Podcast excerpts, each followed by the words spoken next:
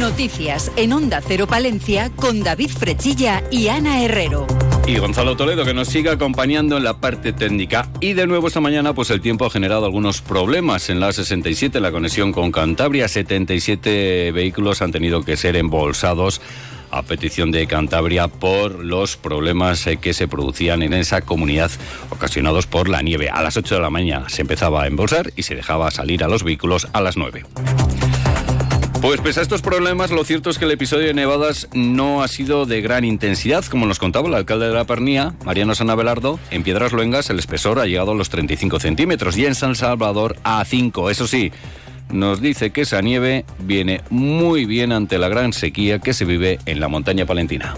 O sea, la cantidad no es mucha, yo creo que ha sido hasta hasta un poco bueno, ¿eh? aunque a nosotros ya me habéis oído hablar en otras ocasiones que la nieve nos hace daño y no nos, no nos gusta, aunque sabemos que es necesaria. Y con la cantidad de sequía que hay, pues evidentemente, eh, a ver si cambian un poco el ciclo hídrico y, empieza a llover, que no necesitamos mucho.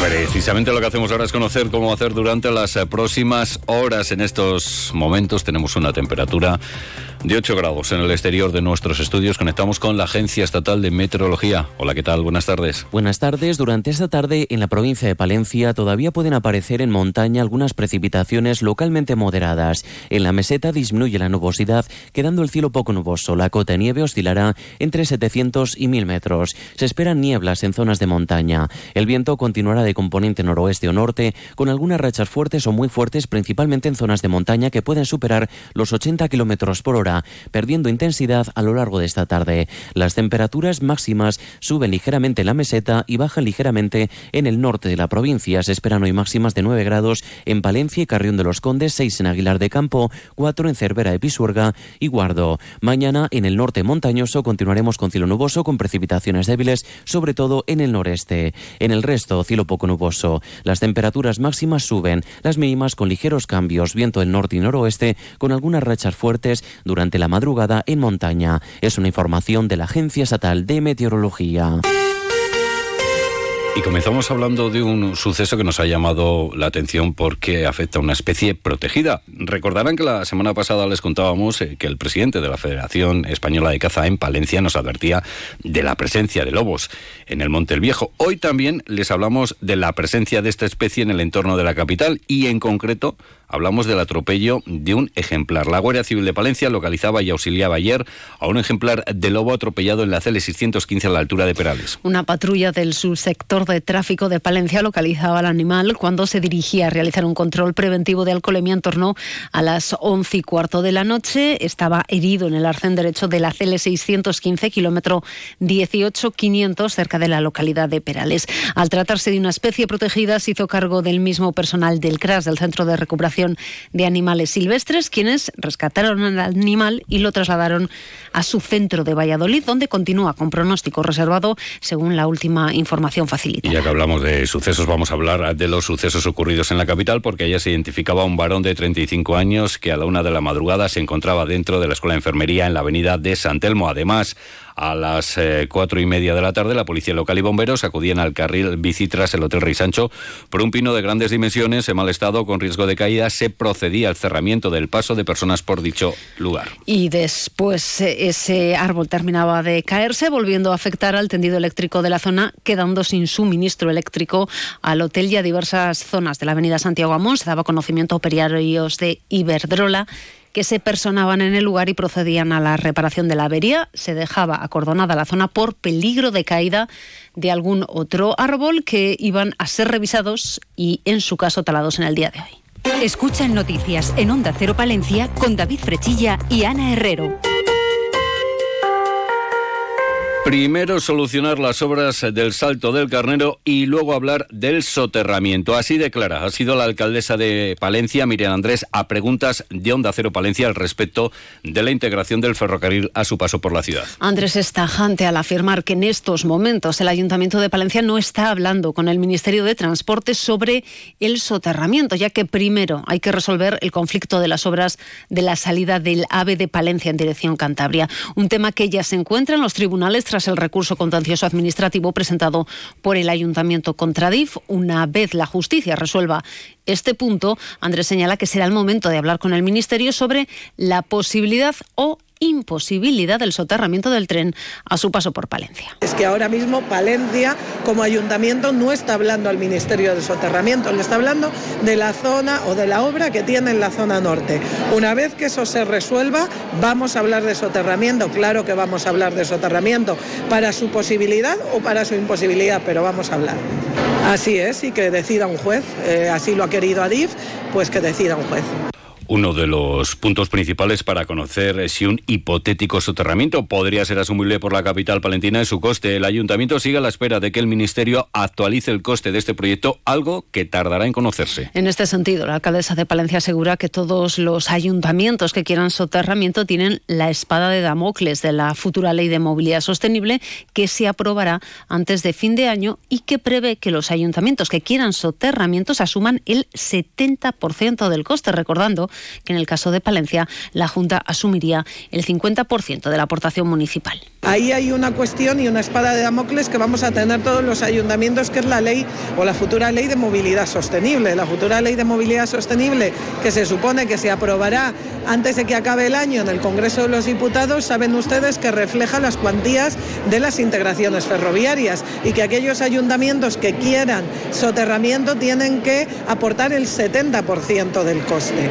Hombre, lógicamente no sería ese 70, sería un 35 porque la Junta de Castilla y León a través de su presidente ya ha manifestado que ellos estarían dispuestos a poner el 50% de lo que le correspondiera al ayuntamiento. Y respecto a la reunión de Miriam Andrés con el ministro de Transportes, Óscar Puente, la regidora palentina asegura que se está a la espera de que el ministerio encuentre una fecha para ese encuentro para abordar el soterramiento y otras cuestiones como la inclusión de los proyectos para la capital en los presupuestos o el enlace de la 67 con el polígono. Bueno, pues más cuestiones municipales que surgen a preguntas de Onda Cero Palencia. Mi vida política acabará cuando finalice esta legislatura. Así de tajante ha sido la portavoz de voz en el Ayuntamiento de Palencia, Sonia Lalanda, durante su paso por los micrófonos de Más de Uno Palencia. Lalanda deja claro que su anterior vida política fue de ocho años y que la actual etapa finalizará con esta legislatura. Por este motivo, rotunda al afirmar que no es su intención prolongarla, algo que ya dejó claro a las personas que la acompañaron en la confección de la candidatura al Ayuntamiento de Palencia.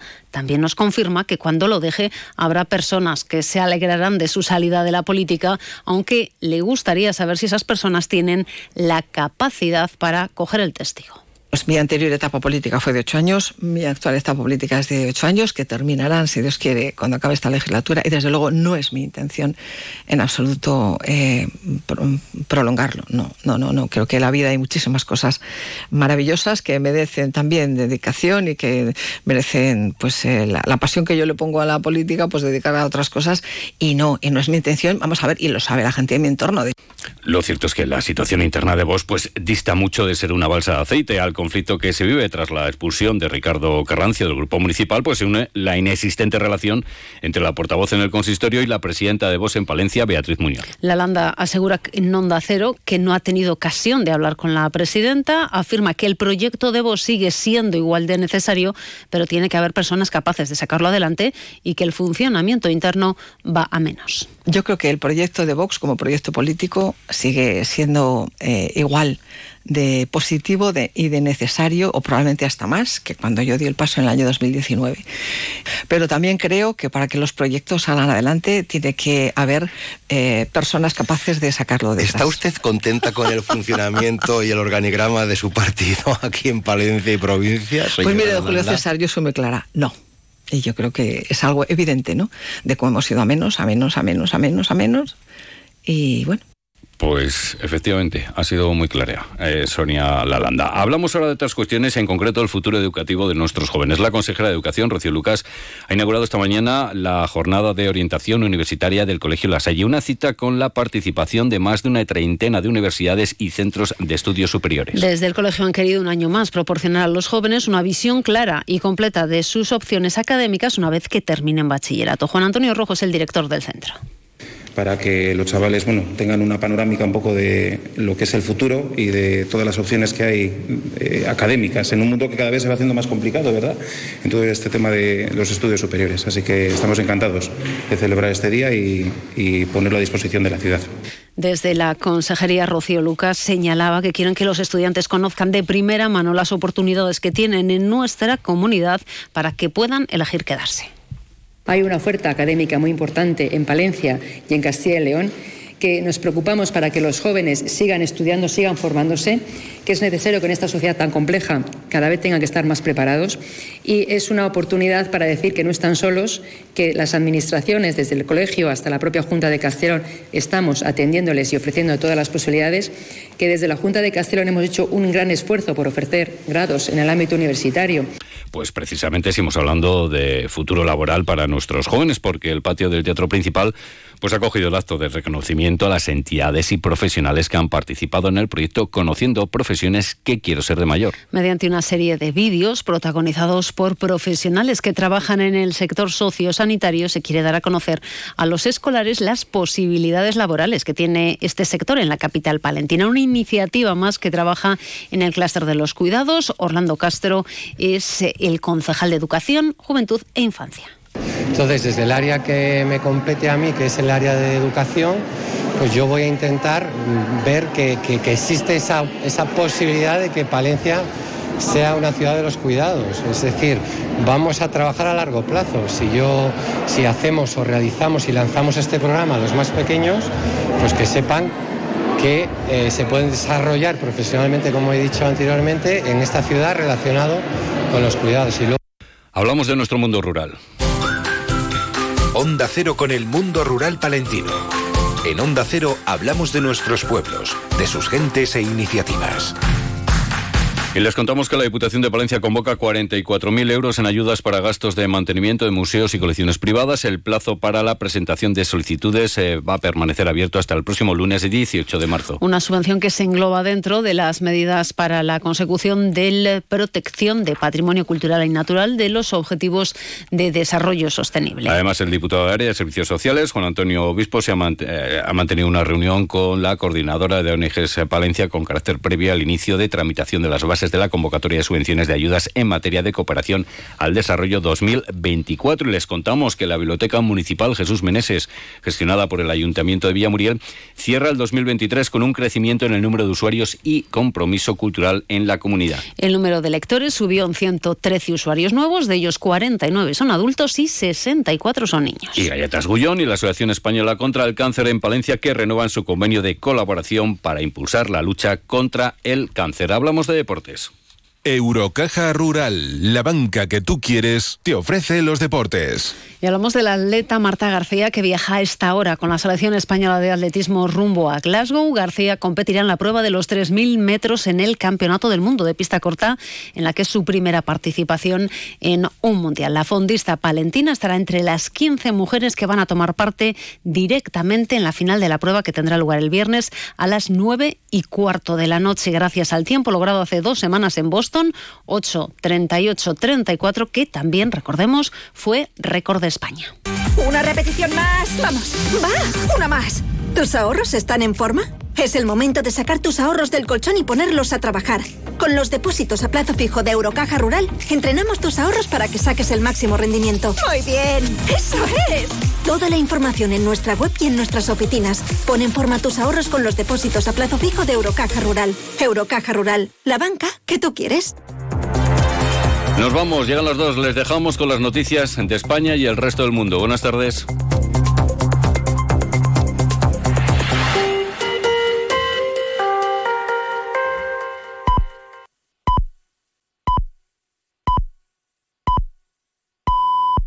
Las 2 de la tarde, la una en Canarias, y a esta hora no